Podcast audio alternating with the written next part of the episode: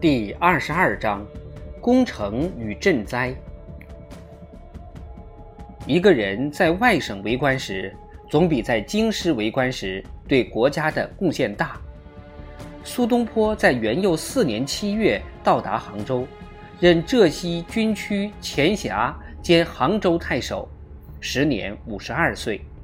他弟弟子由已经由户部侍郎升任吏部尚书，赐翰林学士。那年冬季，子由以皇帝特使身份出使契丹，往返四个月。苏东坡则全心全力从事工作。秦观弟弟现在与苏东坡同住，有一年半期间，他没看见苏东坡打开书。他是用太皇太后的恩宠请求特别拨款，进行重要革新方案。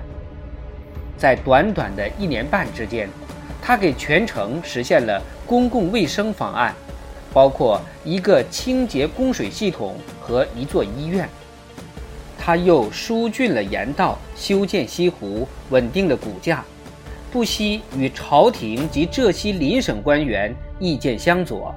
以虽千万人无往矣的精神，只身展开救济饥馑的工作。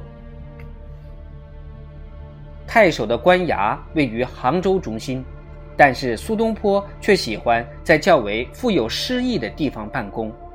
他往往在阁岭下面有十三间房子的寿星院办公，因为那里风光如画。看公文不在韩碧轩。就在雨其堂。我们记得雨其堂是从苏东坡《西湖诗》“山色空蒙雨亦奇”而得名的。在这里，他还以修竹，外望清溪，独自处理公文。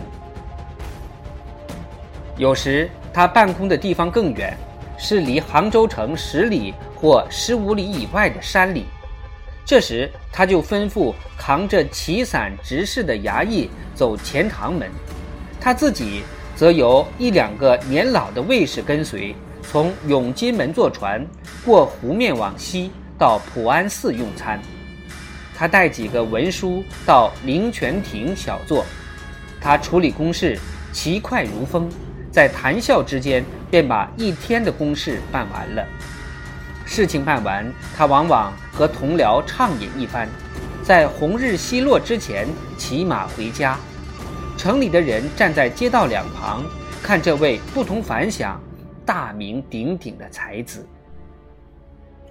在大热的夏天，他总是躲在福祥寺，在好友韦贤方丈的屋里睡个午觉。他抛下官帽，丢下官架子，脱下官袍。在躺椅上一伸，让仆人按摩一下两条腿。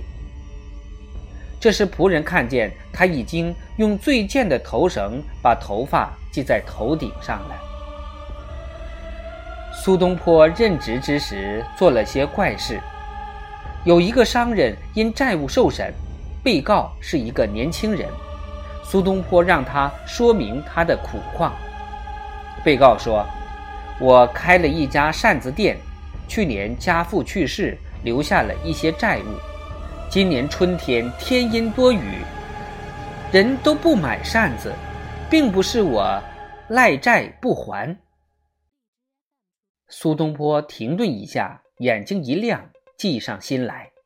他一看笔砚在桌子上，忽觉寄痒。他对那年轻人说：“把你的扇子拿一捆来。”我替你卖。那人回去，转眼拿来二十把素绢团扇。苏东坡拿起桌子上的笔，开始在扇子上写草书，画起棵冬日的枯树、瘦竹、岩石。大约一个钟头的功夫，把二十把团扇画完，把扇子交给年轻人说：“拿去还债吧。”年轻人喜出望外，想不到有这么好运气，向太守老爷千恩万谢，然后抱着扇子跑出了官厅。外边早已传开太守大人画扇子卖。他刚走出衙门，好多人围起他来，争着拿一千个钱买一把扇子。不几分钟，扇子卖光，来晚一步的只有涂炭奈何了。有一次，一个由乡间赴京赶考的书生，因有欺诈嫌疑而被捕。这个书生带着两大件行李，上面写着“交京都竹竿巷苏侍郎子由”，下面署名苏东坡，分明是欺诈。苏东坡问他：“行李里头是什么东西？”书生回答说：“我实在觉得对不起大人，毕家乡的人送了学生两百匹绸子，算是帮学生的盘费。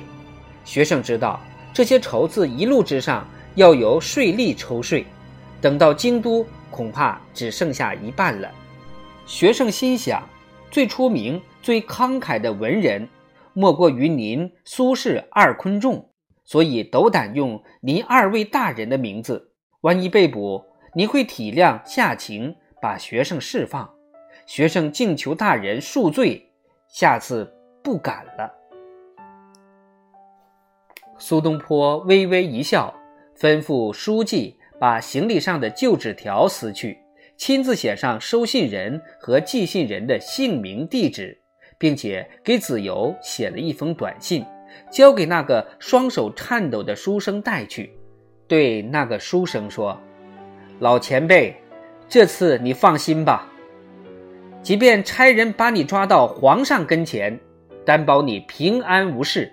明年考中，别忘了我。”那个穷老书生不胜惊异，万分感谢，他果然考中。回家时，给东坡这位诗人写了一封信，感激深恩大德。苏东坡对这件奇遇非常欢喜，请他在家盘旋了几天。苏东坡也做了些帮助周学学生的事，老百姓因此越发喜爱他。杭州城有好些地方要改善，太守官署的房子已经过于陈旧。军人住的营房也漏雨，军火库更是破烂不堪，城门楼上的房顶都露出了一片片的天光。有好多一百多年的老房了，都是五代十国时吴越王钱镠时代建筑的。当年中国各地纷乱异常，只有吴越朝廷有道，民间太平，几代国王都深得民心。在宋太祖已将中国其他地方全征服，吴越的国王为免生灵涂炭，甘愿献土降服，因此东南百姓感恩戴德，至死不忘。以前的几任太守曾经自筑官舍，如中和堂、游美堂等新宅地，把旧房子弃置不顾。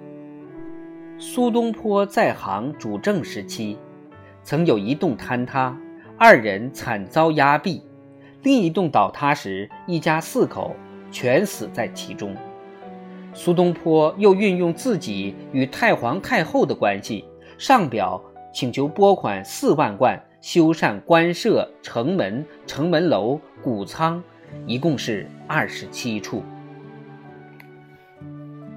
杭州城有。五十万人，却没有一家公立医院。杭州位于钱塘江口，海陆行旅浮针云集，往往有疫病流行。这些药方历经证明确实有效，他都公布在外。苏东坡在密州为官时，曾经令人把有用的药方用大字抄写贴在市镇广场，作为官方。好使一般百姓知道，有一个特别药方，他深信有效，而且一个大钱一副。那些药方里包括好多味草药，有的是为降烧，有的为出汗，有的为开胃口，有的泻，有的补。中医深信，一个器官有病时，全身亦必有病，所以。药方是用以使全身健康，并不只是治某一病的。有一个药方叫圣散子，包括二十种药材，其中有高良姜、厚补、半夏、甘草、草豆蔻、木珠苓、柴胡、藿香、石菖蒲等，还包括麻黄。现在已经证明。是胃液分泌的强力兴奋剂。苏东坡对这些零星无组织的帮助病人的办法颇不满意，他从公款里拨出两千民，自己掏出五十两黄金，在杭州城中心众安桥建立了一家公立医院。据我所知，这个安乐坊是中国最早的公立医院。三年之内治疗了一千个病人。主办此医院的道士由朝廷筹以紫袍和金钱。后来此医院迁到西湖边，改名为安济坊。苏东坡离开杭州后，还照常为人治病。